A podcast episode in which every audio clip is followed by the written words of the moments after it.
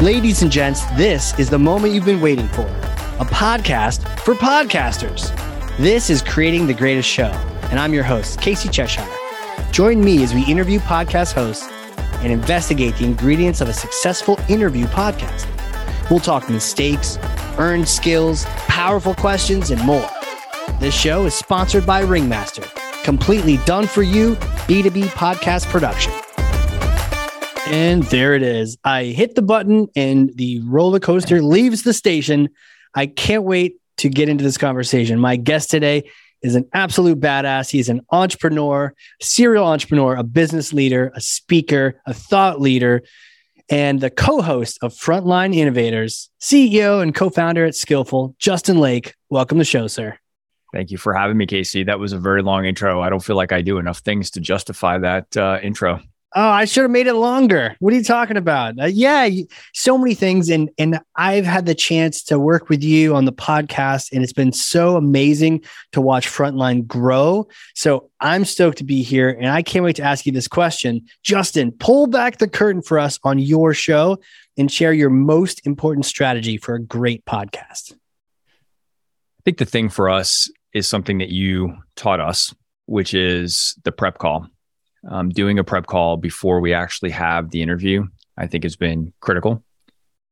It allows the guest to be more comfortable. Probably something like 90% of the guests on my show are recording their first podcast interview. Wow. So they've they've got some jitters coming into that process and having that prep call, having a chance to get to meet them, get to know them a little bit. In most cases, we've never met before the prep call. So right. it takes a lot of that awkwardness away, going directly from LinkedIn to the the prep call. Uh, it, it provides a really good transition and it really lets us frame the conversation, set their expectations. I start most of those with a joke. I ask them, you know, what caused you to say yes to some stranger who reached out to you on the internet?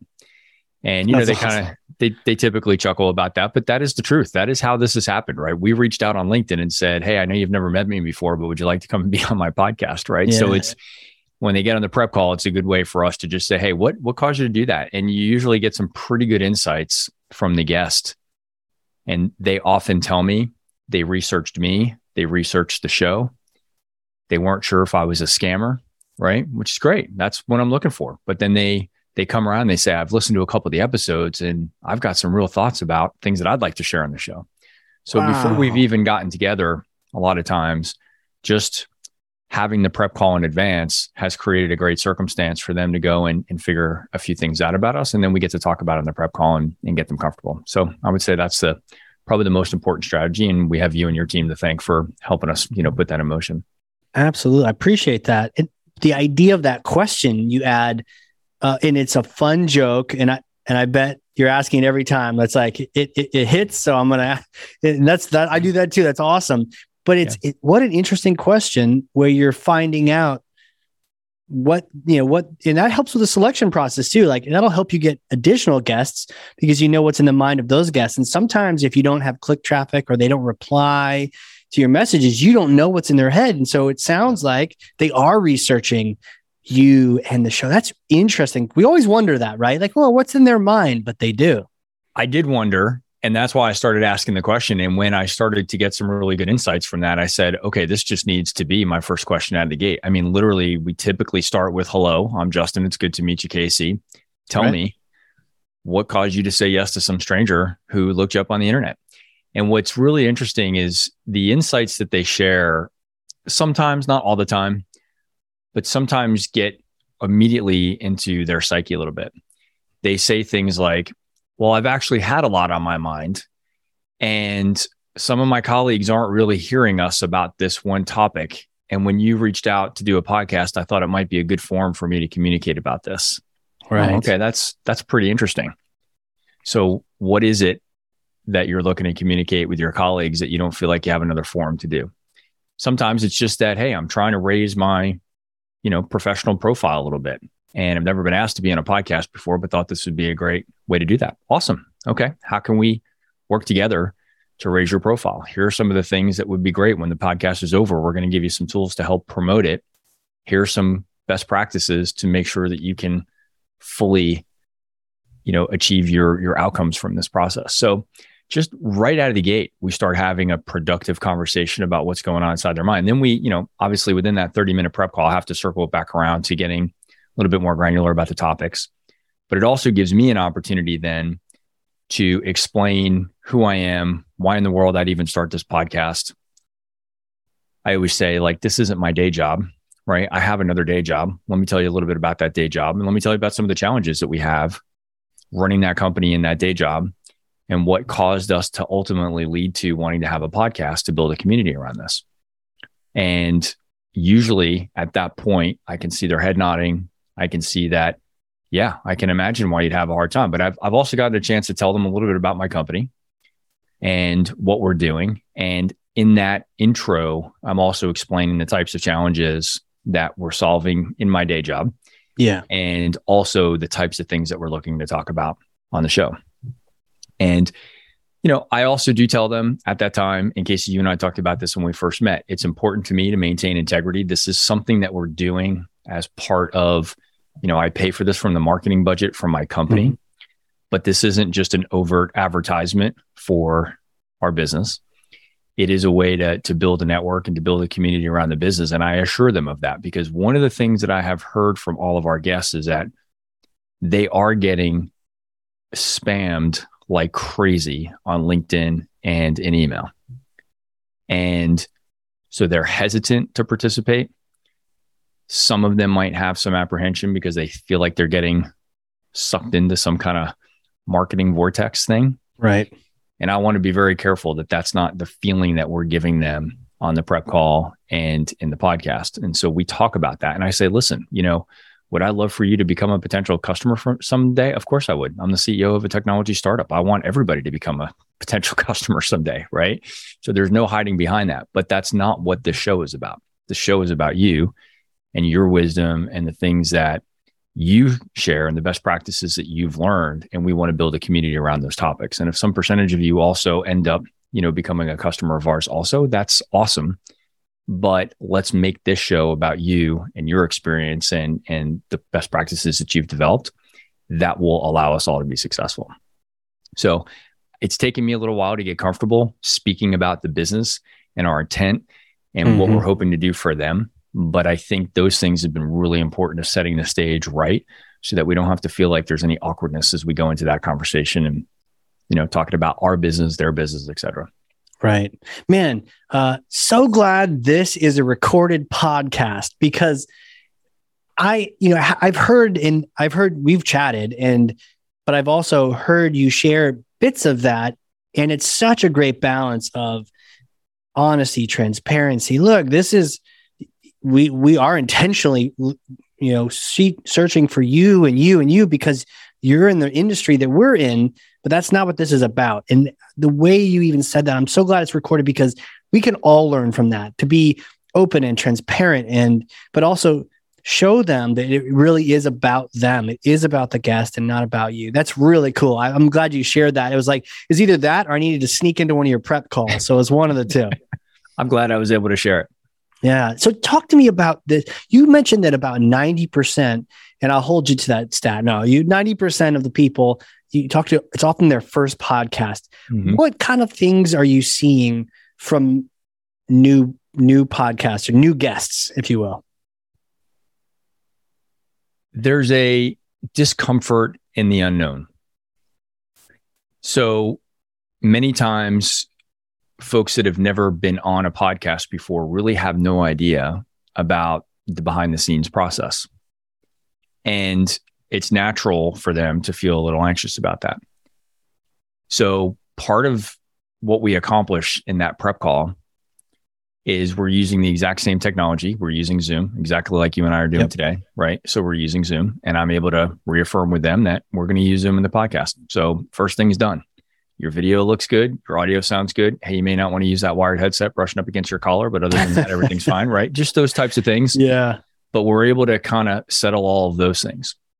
The other thing that they ask me is they often ask me, well, what questions are we going to talk about? Well, let's talk about that. You know, and, and as you know, we set up the show with a bit of a standard outline that we're going to run through with most guests. Right. I warn all of them. I actually have started sending them a version of that outline, particularly if I see that they're really nervous about getting caught with a, a curveball of some sort. I send them a list of the questions and I'm like, guys, this is it's really not that big of a deal. These are there's no preparation required. The questions that we're looking for that we'll be asking and the answers that we're expecting are things that you'll likely know off the top of your head but I send them the list of kind of high level topics um, sometimes in advance. If I notice that there's apprehension even before the prep call, I'll show them those questions. And then what I always say is, listen, we're, we're probably going to go off course a little bit on a couple of these things because I'm mm-hmm. curious and you're likely going to say something that's going to make me not want to jump to the next question on the list, but go down that particular path. But it's going to be conversational, just like the, the prep call that we're having right now. I often start off, you know, it sounds like I'm such a dad joke teller, but I, I, I have some of the same like goofy comments that I make all the time. Hey, I'm not an investigative journalist. I am not a professional podcaster. And what I mean by that is I'm not trying to make my living with podcasts. Right. Mm. And so you and I are really on the same level here. I just happen to be on this side of the host guest relationship, and you happen to be on the guest side. But like, hey, we're both just two professionals wanting to share and learn from one another. So it seems to me that that helps with some of those guests that are for, the guests that are first timers and nervous about it. It seems to really help, uh, you know, take away some of their anxiety. So I, I would say I think even if there was no other benefit to the prep call, and I think there are, but even if there were not any other benefits, I think for that purpose alone, it just gets people really comfortable. And then we have a, a really good transition into the actual interview when we get to that part and when they're prepared like that, they're able to just talk and be comfortable. And to your point, they already know what the subject is. You're asking them yeah. something in their wheelhouse, and then they're they're set up for success. Yes. One of the other things I do on the prep call, and this is really important to me, and I want to tell anybody else who's doing podcasts, I think interrupting guests or talking over guests on your podcast is maybe one of the worst things that you can do, not just for your guests, but for the audience listening, I, it, try listening to a podcaster who's interrupting their guest all the time. It's very, especially if you're listening audio only, it just sounds horrible on the listening side. And it usually just pisses me off because I want to hear, I may still be interested in hearing what the guest was talking about, but the host has now made a decision that I want to hear something different. So that's just one of my pet peeves being a podcast listener. And so I vowed when I got into podcasting that I was not going to be that guy. And I tell my guests that when we're going into this. And I say, listen, there are going to be some times when I might need to interject, but I don't want to interrupt you because I really don't like that. And I explain, you know, a short version of what I just described to you. But the reason that we're on video is so that we can see each other's body language. So, what you should expect from me is if you tell me, Hey, Justin, there are three things that we found were really good best practices, and you list one and you list two, I might have a question about number two that I'd really like you to tell us, help clarify before we go on to number three. I'm not just going to talk over you. What you'll see is some body language. I'll raise my finger or I'll lean in so that you can visually see that I have another question coming. And it really works like probably greater than 90% of the time when we're in the actual podcast. We've set that expectation for how we're going to work through that. So they can pause because they see me do that. And then I can interject and say, Well, you just said on number two, you just said this thing, but did you mean that or did you mean this other thing? Oh, okay, great. Now let's come back and, and let's go to number three. So that's something to me that just as a listener of a lot of podcasts, it's always bugged me. And I said, How can I fix that problem but still make sure that as the host of the show, I have an obligation to make sure that, you know, the, the guest is communicating in a way that we can all understand. And sometimes it may require me to nudge it back in on track, but I can do that without just talking over somebody or talking a little bit louder so that they'll stop talking. I just think that's an, an annoying thing. So with that prep call, we have an opportunity to talk about that in advance and prep for that a little bit so that when we get into the podcast, there's no awkwardness. I think that's another thing that we've learned from that prep call love that instruction that it's almost like a primer in interviews for people who haven't done them before. You know, if you get some author or something, I'm sure you're, you know, to some parts you're not needing to go into, but what a great guide for someone who it is their first podcast and they may not understand the social cues or the interview right. cues that I need to interrupt you. Also, I love about that comment is it's so meta the show because as soon as you tell me that interrupting is the worst thing ever, now I'm like, oh dear God, I can't interrupt, right? Like I can't do that because everyone will be like, what an asshole. Uh, a, a, couple of weeks ago on LinkedIn, I I did. I've never done any of those polls on LinkedIn, but I did yeah. this a, a few weeks ago, and I said, should podcasts hosts interrupt their guests? And the three possible answers were no, hell no, and no freaking way. I I actually got some people to argue with me, which was not my intent. My point was the only right answer is no, you shouldn't ever interrupt your guests. But some people actually responded back and were like, "Well, there are certain times when it's appropriate to interrupt and guide the conversation back." I'm like, "No, that's I'm just I'm really not asking a question. I'm telling you my opinion. You shouldn't interrupt your guests." So yeah, that's, there's that's yeah. it. There's like an e- it's like an ego thing sometimes, or just it, it sounds cleaner and whatever you're about to say, you can wait. And then the thing I struggle with sometimes is I like to, my active listening is like saying yes and, and agreeing, but you also got to restrict that too, right? You can't just keep verbally saying yes to someone like we might do in normal life because then the, the video is going to switch over to them. You're going to hear two different noises on your headphones. It, it's a little different than normal conversation. That is completely correct. And I found that in my first few podcasts, you're reminding me of something. This goes back probably, you know, 60 episodes or so. But I tend to be an active listener, as you described, and I'm verbal in that. Oh yeah, mm-hmm, mm-hmm. I, am you know, I'm making a lot of expressions. To, sh- I, it's not even really something I think I was doing consciously. It was just something part of my active listening. It sounds like crap on a podcast. Yeah. Right. And so when I would listen back to our our shows just to see like, does this sound good on the show? Uh, I realized that was something that I had to change. So yes, I'm I'm a chatty guy. I think most of us that are podcasting we're we're chatty. We have a lot of energy. We have a lot of enthusiasm about the things that we're talking about. So this has required an unusual amount of restraint for, for me to get better at that part. But I also think it's it's very meaningful for the guest. It, that again, this is a form for them to share their thoughts. And if they want to ramble for a couple extra seconds because they're having a hard time maybe putting the right words together or they've just got a lot on their mind, this this is partly for them, right? I want them to have that opportunity. So let them ramble for a couple of extra seconds and then I'll circle it back around. And I tell the guests on the show, I'm never going to interrupt you. If you get long-winded on a couple of things, I'm not going to interrupt you. What it means is that I'll have less time to ask you more questions mm. in, in the show because the yeah. show is going to have to end at the 45 minute mark or so. So I won't be able to ask you as many questions, but I'm not going to interrupt you. And I have had one guest that I think I only asked him two or three questions for the whole show. you know, he he kind of went on, you know, but he was telling really good stories, and I let it ride for a while, and I think it was still a good show. He was a different kind of person than other guests who give me two sentence answers, but the show isn't really to reflect my personality. Each show is an opportunity to reflect the personality of the guest. And so the one guy that rambled and somebody else is a little bit short, that's okay. It comes through in the podcast. Yeah. Yeah. And there's some tips and training for people who use filler words and in the in the recommendation is don't do nothing. Fill that filler word with a pause right? And, and i think that same kind of thing ties in here. And i've found that sometimes letting the guests say something and not saying anything adds even more drama to it because everyone can hear it clearly. Sometimes I just want to throw a yes in there, but other times, uh, very rarely though, right? It's like it's like intentional. I'm going to say yes right now. Otherwise, I just let it ride. Yeah. And and I do think there have been some conversations where I think it flows a little bit more naturally. You know, you said before if we were sitting in the same room just having an in-person conversation, it just depends on the guest, but yeah.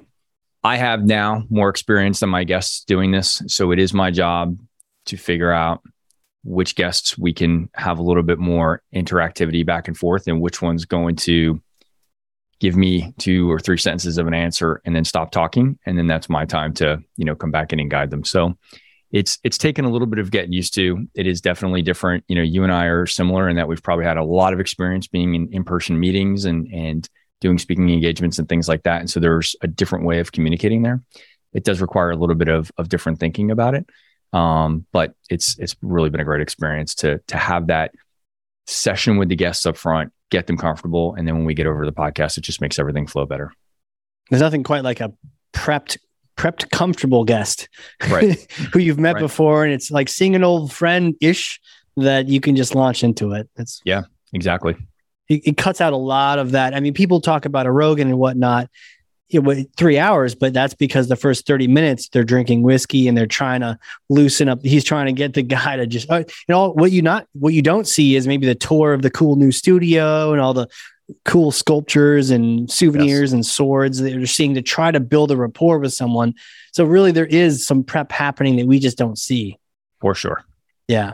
Well, yeah, I want to shift a little bit because there's something that I know you're passionate about with this, and it was coming out right at the very beginning when we were talking strategy, and the, even the idea of some of your guests saying that there's no other place, there's no other forum to do this, and and a lot is on my mind, and it and it felt very much like it feels very much like you're building a movement toward a direction that's greater than you and even the guest. And there's a word that you said maybe five or six times community. So could you talk to me about what a community means and, and tell me what you're building around the podcast? Yeah. And it didn't start off like this. I, I don't remember when we implemented this, to be honest with you, but we were probably 20 or 30 episodes into the series. Mm. And I had a bit of a, an epiphany where I realized that we made all, all this effort to bring this guest together. We've gone through the prep call, we've now gone through the podcast. And a few things came to, to realization at that point. Number one, this might be the last time I ever talk to this person. And that's really a shame because we just invested all this time getting to know one another, but there's no structure in place for us to stay in touch. The other thing, and I, I don't think I shared this with you before, it almost felt like I was the beneficiary of getting to hear this person's wisdom. And to anybody that listened to the podcast, you know, we started off with a very limited audience. And I felt like there was an opportunity to share that person with others. And that actually, it, it sounds a little bit corny hearing the words coming out of my mouth, but I really felt like, man, this is a really neat person I just met today. God, they've got some really cool things that they're talking about. They're solving some problems in really unique ways, or they have a certain amount of energy that I've just never seen somebody have before. And I don't want to keep that all to myself. There's got to be a way to get all these people together. So we came up with the idea of creating what we now call the Frontline Innovators Council. And the council is a private group that we've set up in LinkedIn. We debated this endle- endlessly. Should it be on Facebook? Should it be somewhere else? Should it be on Reddit? Should we, you know, where should this group be? But we met almost every single one of our guests on LinkedIn. So we decided LinkedIn was the right place to do this. So we have a private group. It's invite only on LinkedIn called the Frontline Innovators Council. And every single guest of our podcast, once they've done the podcast that afternoon, I invite them to come and participate. And that's really been a game changer. So now we have 80 or so people that have been guests on the podcast. So they all fit the same profile. They're all people in change management in IT project implementations. They're in learning and development. So all, all the people that kind of make up this community, they all are like one another, right? They have similar roles, different companies. We have people from Pepsi and from Coke. We have people from uh, Sprouts and Whole Foods. You know, it's it's really kind of interesting to get all of these, you know, sort of competing brands into a single place where we all get to share as professionals. Nobody talks about their company. It doesn't matter about their company. It's about what they're experiencing in an organization where they have a disproportionate number of frontline workers and they're all struggling with technology adoption with those workers. So we've now created a forum. What we found, a lesson learned here, is the LinkedIn group gets very little engagement, which is still a head scratcher for me because we met all these people on LinkedIn and yet we've had a really hard time getting any collaboration on LinkedIn. So the follow up step that we did to that was we created what we call the First Friday. Um, so I don't even remember. We just call it First Friday. That's it. First Friday. There's no additional descriptor. It's a First Friday meeting. So the first Friday of every month, around midday in most time zones, we have a one hour session where we invite all members of the Frontline Innovators Council to come together. And we started off doing it where I thought we would need to have formal presenters. My knee jerk reaction was to say, oh, we, need to give them some Hmm. inherent value. We need to, Moderators. yeah, Yeah. we needed to have more I don't want to say formality, but structure is what we thought was the right thing. And so the first couple of times we did this, that's exactly how we did it. I went back to one of the guests and I said, Hey, you know, guest number seven, you know, you mentioned some really cool things on the podcast. I'd love for you to do a presentation about that topic. Right. And so for the first few times we did that, it worked out really well. Then we did a survey and we surveyed all of the people and we got, I don't know, a couple dozen responses back from folks what they were looking for. We said, you know, what are you really looking for in this session? And the number one thing that everybody came back with is I just basically want to be able to shoot the shit with the other industry peers that are struggling with the same challenges and trying to find solutions. So we were like, okay, wait a second. We can host this community and we don't have to organize speakers and figure out agendas and all this other stuff. So like it actually got a lot easier. And instantly, once we set it up that way, we started getting more attendees. And so now we have anywhere from 10 to probably 15. Maybe the most we've had is 18 people showing up. But we have really, really rich conversations. And what we do is we take topics that we've witnessed in the business, in our business, in my day job, and we take topics that we've heard from the podcast or things that we've seen on LinkedIn, or sometimes we just ask the community, what do you guys want to talk about? And it's really funny, Casey most of the time, we get one, maybe two topics out on the floor, and it takes up the whole hour. And before you know it, we're at the 57 minute mark and we're like, well, geez, we can't talk about another topic now because we've almost done, right? We're almost wow. done. So that to me has turned out to be the most rewarding part of this whole exercise. The podcast is fantastic, but the community that we're developing in and around the podcast has turned out to be just uh, you know profoundly impactful to us. We're learning and we're able to share our learnings because i meet with other companies that aren't necessarily on the podcast. And so we're learning things from them and we're able to just kind of share that back in with this community. We've had a few people that have lost jobs or had to leave their jobs for one reason or another and they're networking with other people in the frontline innovators council oh wow um, i just this week i was able to make an introduction between two members of the Frontline Innovators Council. I just interviewed somebody on the podcast this week. They mentioned a couple things, and right after the podcast, I was like, "You have to meet so and so." Because she's dealing with some of those same things, women in manufacturing. I think you guys would be great together. So I just made an introduction to those two folks. So building a community around it and just really being generous so that everybody can find value in that community together. We'll get what we need from that. We just want to be smarter every day. we just yeah. want to learn from what's happening. And so I have all of these fantastic companies that are sharing their biggest challenges and their biggest frustrations. And we get to be the facilitators of a forum where they can come to get some answers. And I can't think of anything, you know, more rewarding than that from a professional standpoint. It's been a really fantastic part of the podcast. Amazing. So we've got a we've got a group in this case on LinkedIn not so much traffic on LinkedIn. I've heard that about LinkedIn groups. I don't know what's wrong with them. Uh, would would you change it? Have you changed it? Would you put it on Facebook or Slack or any other tool? I've thought about it. We've been busy, so I haven't spent a lot of time thinking about it. But but a couple of times it's come across my mind, and I've wondered if we should move it over to another platform. When we originally solicited some feedback about platforms in that survey, and a lot of people told us they weren't on Facebook or just weren't active there. Mm. And we knew that 100% of the guests were at least on LinkedIn. They may not be terribly active, but we, since we found them on LinkedIn, we know that they're at least there and they at least occasionally would respond to outreach there. So we haven't really investigated this. Um, what we are seeing, another silly little thing that happened, and I mentioned this to you recently, we record all of our podcast episodes on Zoom um, because it has better recording capabilities and things like that it turns out that most of our community work in global 2000 companies. And there's been a pretty big shift over the last year for those global 2000 companies moving over to Teams because Teams is included in your subscription for O365 with Microsoft and Zoom is not. Right. Right. Why pay for something for 10,000 employees that you don't, or 100,000 that you don't need to? exactly. And many of those same companies have actually shut down access to Zoom on their corporate laptops and stuff. So when we first started the Frontline Innovators Council calls on Friday, the first Friday calls, we were hosting them on Zoom because we said, well, this is the easiest way to do it because the, all we met all these people on a Zoom call. But there was some friction when we did that with the Zoom calls. They were having to set it up on their iPhone or set it up on their iPad and prop their iPad up in their home office. And they were joining on Zoom to make the podcast work because they had to, because that was the only option that we gave them. Right. And when it came into the first Friday sessions, what we realized is the path of less resistance was to just set it up with Teams. We use Teams internally at my company. So it was actually mm-hmm. easier for us. It was easier for them. Nobody had to install any special things in their browser wow. or anything else. And so that was just another one of those like silly little sources of friction. So I don't know the answer to your question about social platforms. Can we get more engagement on the social platforms? You, you know, we see engagement from the community. It's just not in the group.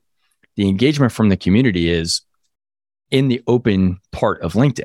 Uh, on the, the, general feed kind of thing. Yeah, just the general yeah. feed. So I see, you know, when we're posting stuff from my company, when I'm posting things like that, I see our podcast guests in this community interacting with that other content and commenting and things like that.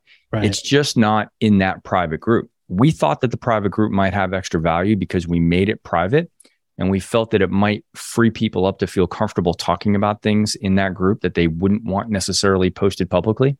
Yep one question that came up on a Friday call was I'm having a really hard time getting some things across to my senior leadership. They don't understand this, this, this, and that. How are you all in the community addressing that problem? Mm. That's something that you would ask in a closed door roundtable conversation that you may not want to post on LinkedIn because all those senior leaders can see that post on LinkedIn. Yeah. Right. Yeah. So we thought that having a private group might be the way to open that door, and we haven't cracked that code yet. But we hmm. have cracked it in the open forum on the first Friday calls. People are talking about those things very freely. So maybe the answer is maybe it's not social media. Maybe the answer is old fashioned social interaction on a video conference. Yeah. Or like an old school message board or it makes yep. me wonder you know if if you found success on microsoft's meeting platform do they have their slack killer what what is that well they use teams you know teams is their teams messaging for that platform. Okay. yeah and it's funny actually you mentioned that we notice we use teams at work but we use for video conferencing but we use slack for messaging yeah. I noticed that a lot of these guests they use teams like they are actively messaging inside a meeting. We're in a meeting and people are using all of the gestures they're raising their hand they're sending smiley faces they're doing all those kinds of things in a meeting session. Wow. And that's something that my team and i don't do in teams. We do all that stuff in slack because we have both. Yeah so it's interesting it, you, you raise a good point though maybe we should be finding a better way to create you know that collaborative environment outside that one hour per month maybe we should do something in teams so we need to i wonder that. right because it because I'm a I'm a like a Slack guy too, and I know that in Slack you can add people and other accounts into yep. your account. So maybe yep. there's some that interesting. You know, fo- I love the the trend though. Follow them where they're at. Yeah, that that's really the big thing. Is we just wanted eh, just much like we talk about in our business every day. We want to remove friction from engagement. We want to make yeah. it as easy as possible to collaborate. And so let's break down those barriers. Let's not put false barriers to participation in the way. And if that meant using Teams, that's awesome. And if that meant taking away the formal presentations and just creating an open forum, that's awesome too. And so I, I would say by far that's been the, the most important part of our our podcast strategy. Amazing. So many people I've talked to have that challenge where they've made some great friends even after a podcast. I don't know if you felt this where you have just an amazing episode and then you hit, you're done recording and then you just kind of want to hang out. Sometimes they have time too, and you both just hang out. Sometimes they gotta go, and I felt leaving like, oh, you you left. I like I kind of needed to like chill yeah. out with you for a second because we just did this thing just now. Totally agree. I I have people. I still have people that I've had on the podcast that I'd really like to hire in our business someday.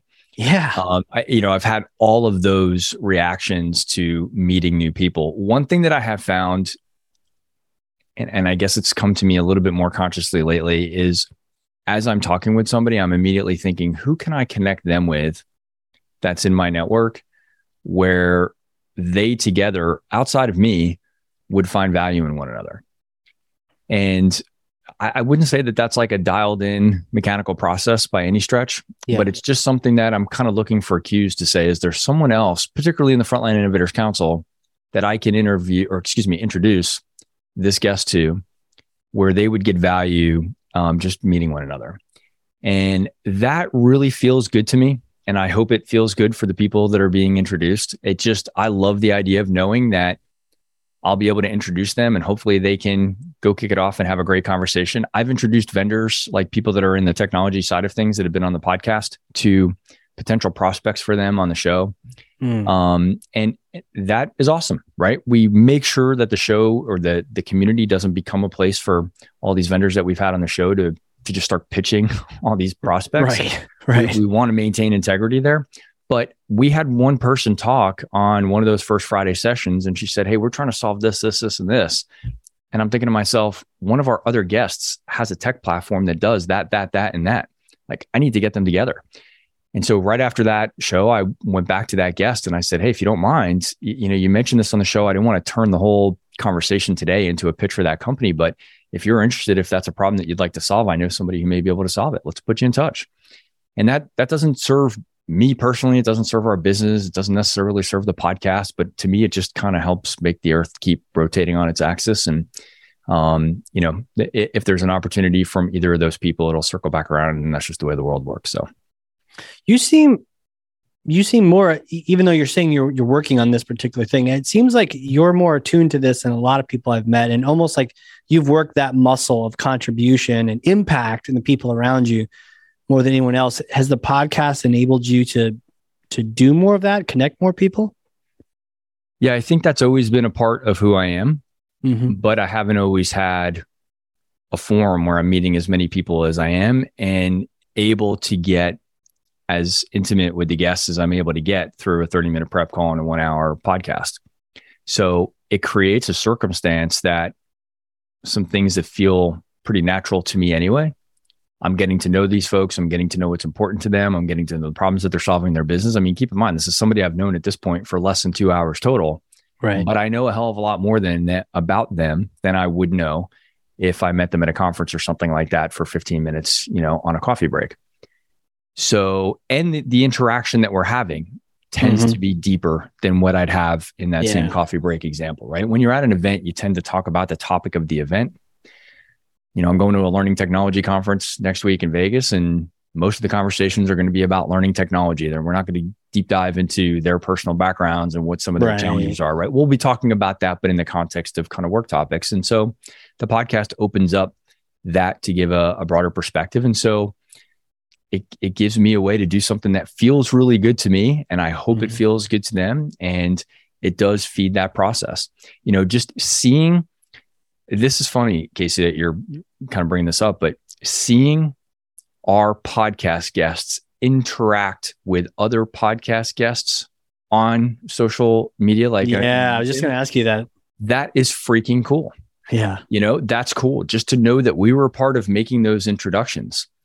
Can I put some kind of ROI analysis around? You know, does that pay for the cost of the podcast? I have no freaking idea, and I really don't care. Mm-hmm. Um, it's you know it it feels good to me. It feels like we're doing the right thing. And you know what goes around comes around. Whatever if if there's a benefit to be had in you know the universe then great it'll come back. And if not the benefits already been given to the people that are now connecting. So that's that's awesome to me. It, it doesn't it just shrinks that world so much when i see those two people and it's like wait a minute. Like i i like you and but i like, I like you too. And you're both commenting on each other's thing and now you've met each other. And this is oh, maybe so they get on, on each other's podcasts eventually too. And you're just like, awesome. wow, you're the best two people I'd love to have talk to each other. So this is really fun for me to watch that happen. And you were sort of that spark that got people connected. Yep. Amazing. Yeah, that's awesome. And and you know, the truth is they may forget how they came to know one another two months after it happens, right? Yeah. Uh, that's okay too, right? Um, I'm not doing that for me, other than it. There, I guess there's a selfish element. It makes me feel good. Yeah. But I'm not doing it because I expect some actual tangible value in return for it. Um, it just feels like it's a great way to do it. And I hope others, and I've had this happen to me. I've had people that have reached out. I was just thinking about this this morning. Somebody who uh, may be coming on the board with our company. Actually, I met through sort of a random introduction from another guy who's a mentor. And he just texted me one day and he said, Hey, you need to call so and so. Here's his number. And I started dialing the number and I didn't even know why I was calling. And I left I left the guy a message and then I went back to the person originally and I said, So tell me again why I needed to reach out. Like I've already reached out, but tell me why again I should do it. And so I just think that's I don't need a lot of excuses to want to meet new people. And I also don't need a lot to want to share. So, so powerful. Talk to me about, I mean, we're, we're hearing that the, the personal value and you can just feel that you're in your zone and you're doing your thing. Like this is, you're, you're definitely geared for this. Talk to me about the business and the success you've had around the business and then tie that into, you know, those successes. And then what would you tell someone who has had this on their list and they have been kind of kicking it around, not sure if they should do it? Let me answer the second part first. Sure. You should hire an agency like hmm. Casey's mm. agency. I know this isn't an ad platform for Ringmaster, but um, you should really hire an agency to get started. Um, it, it's there are a lot of moving parts to getting this underway. And unless this is going to be your primary thing, if you have another business to run or you have, you know, a full-time job responsibility and you're trying to weave this in, it's going to take a lot of time and you're going to need some help. So, first recommendation, we knew that we weren't going to be able to do this on our own. I wasn't uncomfortable about things like being able to interview people. I felt pretty comfortable with that. You helped give us some structure about how we should go about the process, but I'm not new to doing sure. you know these kinds of conversations. Those weren't the things that were concerning to me, but it was just like the whole process of having first we do this, then we do that. We've got all these different steps in the process, follow up with guests. Um, just the whole thing we knew was going to be overwhelming if we tried to tackle it ourselves. So go get some help hire an agency like Ringmaster, hire a person on your team, whatever you need to do, you're going to need some support because if you're a busy executive that is in a position to probably host a podcast like this, you probably already have your entire day filled and it's hard to to break it out. You asked me when when we first met, what percentage of your time would you be willing to spend on podcasts? And you know, I kind of jokingly said, listen, if I'm talking to people that fit this profile, I'd spend most of every waking moment doing these things, right? Partly right. because, as you've called out, this feels good to me anyway, but also it's really helpful for me to just get smart on our business. And, and I'm, I'm talking to people that may not become an actual prospect, but they represent potential prospects. And so, whether they're in market or not, for me, for what I need to get out of it, I'm learning. I'm hearing the things that are causing them concerns and all of those kinds of things. So for all of those reasons, it just really um, I, that's where I want to focus my time. I didn't want to focus my time on the administrative part of you know launching this and figuring out how to get the podcast to syndicate across you know Spotify and Amazon podcasts or whatever. Right. Right. So that's that's the first thing. Um, in terms of what's been successful I think really getting things dialed in on LinkedIn, I think has been profoundly impactful to us. We have learned a lot about our business. We've learned a lot about people. We've learned a lot about who in the organization wants to talk about this. And, you know, my second thing on my list is being specific with guest profiles. You know, we started down this path thinking that the people that wanted to talk about the problems that we solve worked in certain departments in these organizations. And it was really interesting. Casey, you may remember at one mm-hmm. time you and I had to sit down and I was like, man, I don't think this is working. We're having a hard time getting guests on the show. And I thought we weren't going to be able to move past that. And I said, but before we give up, let's try this other persona. And we switched personas and uh, you know, I think over the course of the next few months, our team and your team together booked, you know, 50 plus episodes. Yeah. And all of a sudden it was like, okay, wait a second. That's great. Okay, we just we helped the podcast. We're keeping the podcast moving. We're building the community. Sure. But holy shit, that was also a profound message for us to get from the marketplace about who inside a global 2000 company wants to talk about this problem and who doesn't that uh, like that was the most important lesson that we have probably learned from the podcast. And so that profiling, I, I think if your goal is to learn and you're experimenting in your business and experimenting building a community around this, the profiling cannot be um, taken, you know, very lightly. It has to be deliberate and thoughtful about how you're targeting folks on LinkedIn and really thinking about how that influences the personas that you want to be talking with. You have always been some of the you know, the most deliberate in persona descriptions and targeting. Sometimes we've worked with people who are like, ah, like this, or, uh, you know, very vague descriptions. You were always very zeroed in.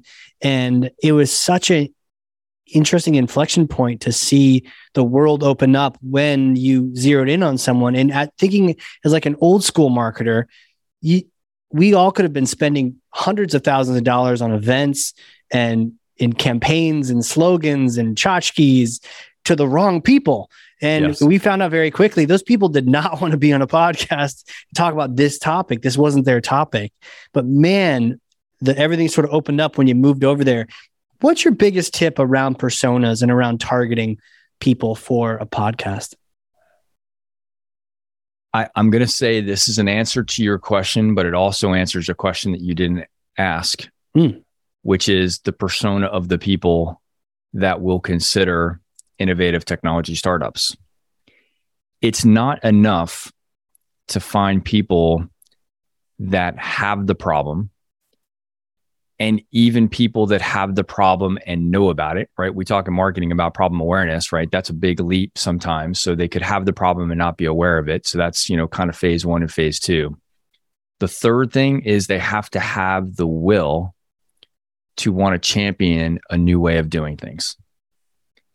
That is, we've realized that in our business that every company we talk to, like literally to this day, we've been running this for several years now. I haven't come across a global 2000 company who says, Oh, no, Justin, the problem that you're talking about, like we already have a solution for that. We've been using this other vendor. We've been doing right. it this way. We have the standard operating procedure. Nobody. Like, we never hear that. That doesn't mean every company that we talk to becomes a customer because not every time we're meeting the right people with the will to champion a new solution. I would say the same is true about the podcast.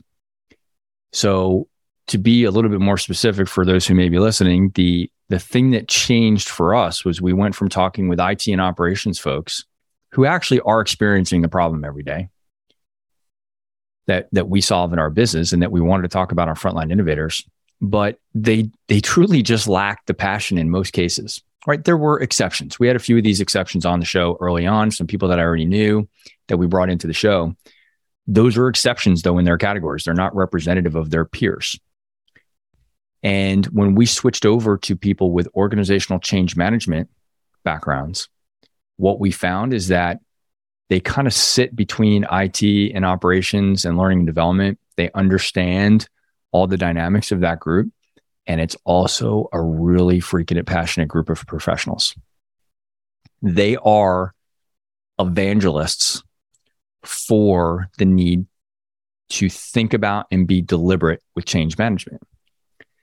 So when you ask somebody like that and say, "Hey, would you would you like to come on a podcast and talk about some of your best practices?" Like they're leaping through the Zoom session to say, yeah. like, "Whoa, wait a second, are you actually telling me you're going to give me an audience and a soapbox to stand on for 45 minutes?" Like, hell yes, I'm interested in that, right?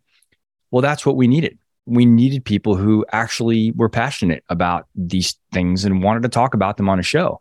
But what we also realize in our business is that those are also the people that we should be targeting because they get the problem. They they understand the intellectual element of the the problem and potential solutions for it, but they also are like super passionate about doing things a different way. Like literally the word change is in their title. Right.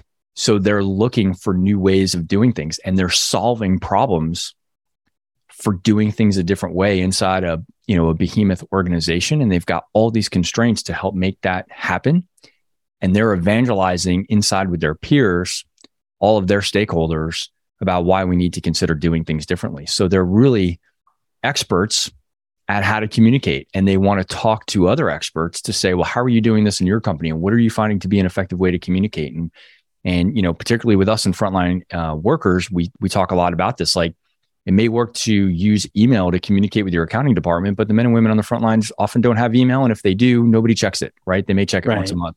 So, okay, what are you guys doing that makes it easier for you to communicate to these frontline, you know, folks? So they're actually thinking about those types of things. We would not have learned that at least in the time that we did without the podcast. And so I, I would say it helped us really. I, I mean, Casey, I'll never forget the interaction that you and I had about this because I was really worried. I was so excited that we'd started this podcast and I really became nervous that it just wasn't going to work. And when we were able to make that one tweak and we saw like an exponential responsiveness to that, it told us everything that we needed to know. And, and we wouldn't have learned that if we hadn't been very deliberate about our targeting inside LinkedIn to really learn, you know, w- what's going to connect and what's not. So amazing. I imagine all the rest of the strategy around even the company itself, you were able to redirect it and and point it in that same direction because you'd had your scouts, you had had the podcast to scout it out, and now it's like, okay, let's bring the full weight of this company in that direction to support these people. These like you champion these people who Completely. were there for you. Yeah, amazing. completely. Yeah, and and the other stakeholders that we were reaching out to, or, or the potential guests that we were reaching out to, remain stakeholders in in my day job at Skyllful, but they're not the ones that are talking about it. They're not the agents for change inside their organization. They're probably trying to avoid this conversation actually mm, in a lot of sure. cases, right? And so it really helped us, you know, kind of think through the psychology a little bit of, well, we know that these people are experiencing this problem, but why are they not interested in coming to talk about it on a podcast? Well, it turns out they really don't even want to talk about it at work, right? right. Like, like the last thing that they want to do is add an extra hour to their day to also talk about it on a podcast. They're wishing that this wasn't their responsibility. They're wishing that this wasn't a problem. Like they just want this thing to go away. And change management folks are the ones that are leaning into this, and and they are just to generalize a little bit. They're an incredibly curious bunch and they're a very passionate bunch and they have strong empathy for humans. Well, Frontline Innovators talks about people. That's what we talk about, right? So it was just all of a sudden it became like, I don't know. I actually kind of looked at it at one point. I was like, why the hell didn't we figure this out sooner? We're dumbasses that it took us this long to figure this out. But I'm glad that we figured it out when we did. And I, I can even hear you as a CEO and a leader being the voice for the customer and being the voice for these people and representing them because you've spoken to so many of them and you're i mean listening to you talk. Who doesn't want to be in change management after hearing you talk about yeah. how passionate they are? So I, I feel the strength of you being connected to that and i can't imagine all the things that tie into it. If time wasn't working against me, I would go get my change management like credentials because I've learned so much from the practitioners that I've had on the show they've helped me understand their role and the empathy that they deliver in their profession and it's made me very interested in it. And so now I hear myself counseling customers and just, you know, other people at speaking engagements or, you know, just other events and things like that. And I, we're talking about this, right? We're talking about change management. And a lot of what I've learned, I've never sat through a single formal workshop on change management, but I've I've been essentially through 50 one-on-one clinics yeah. with with industry professionals who are really experts at this and they have a lot of the certifications and they they know about ADKAR and Prosci, some of the industry jargon that I've come to start now adopting and almost 100% of that came from my experience as as the host of a podcast. So it's been pretty amazing. Absolutely amazing. Uh, final question for you as we run short and short on time it's around the future of your show. Every 50 episodes or so, show uh, or so is like an, a year of time for a normal human uh, and a podcast listener. Where do you see this show going? If we chat again, and I hope we do after 50 episodes from now, what do you what do you see from your show? We've been thinking a lot about this lately to to try to get that dialed in for the future. We have no immediate plans to change the structure today.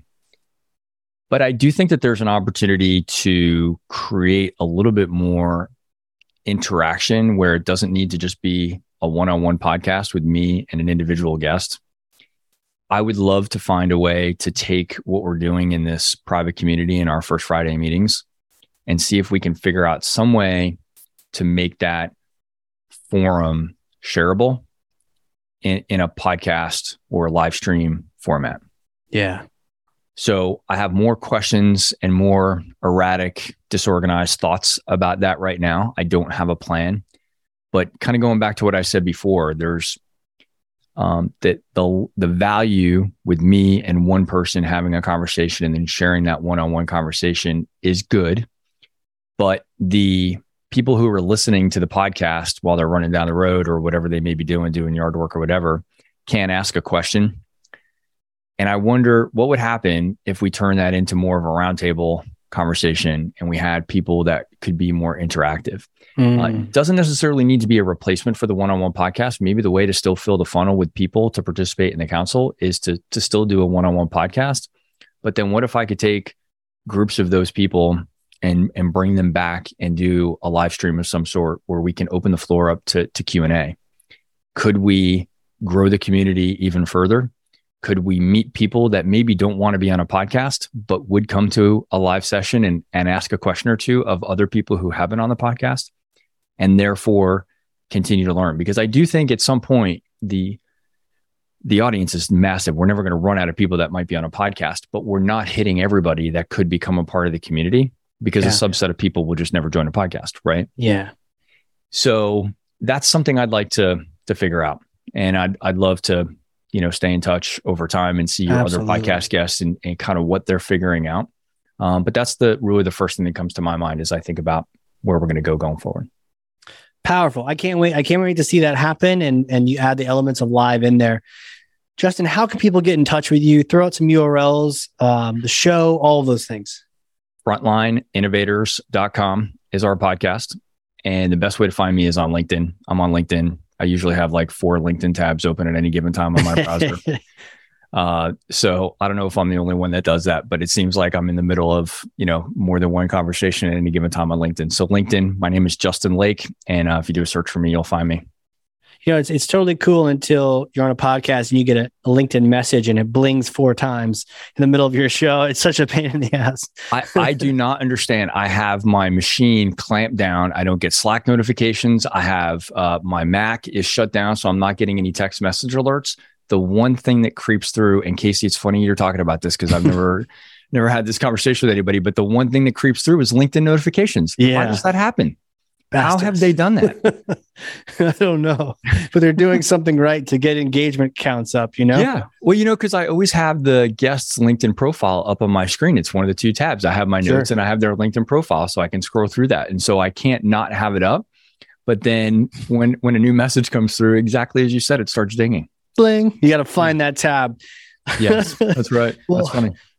Justin, thank you so much for coming on here, sharing about community, about moving off of Zoom, moving to where your guests are. I literally have so much notes over here, so much fun. Obviously, we're passionate about this topic, so I can't wait to talk to you again uh, in 50. But thank you so much for being on here. Excellent. Thanks for having me, Casey. It was a good show. All right, everyone. All right. If you've learned something, and I freaking know you have, because I literally have two pages of notes right here, front and back. I've run out of paper. I'm in margins.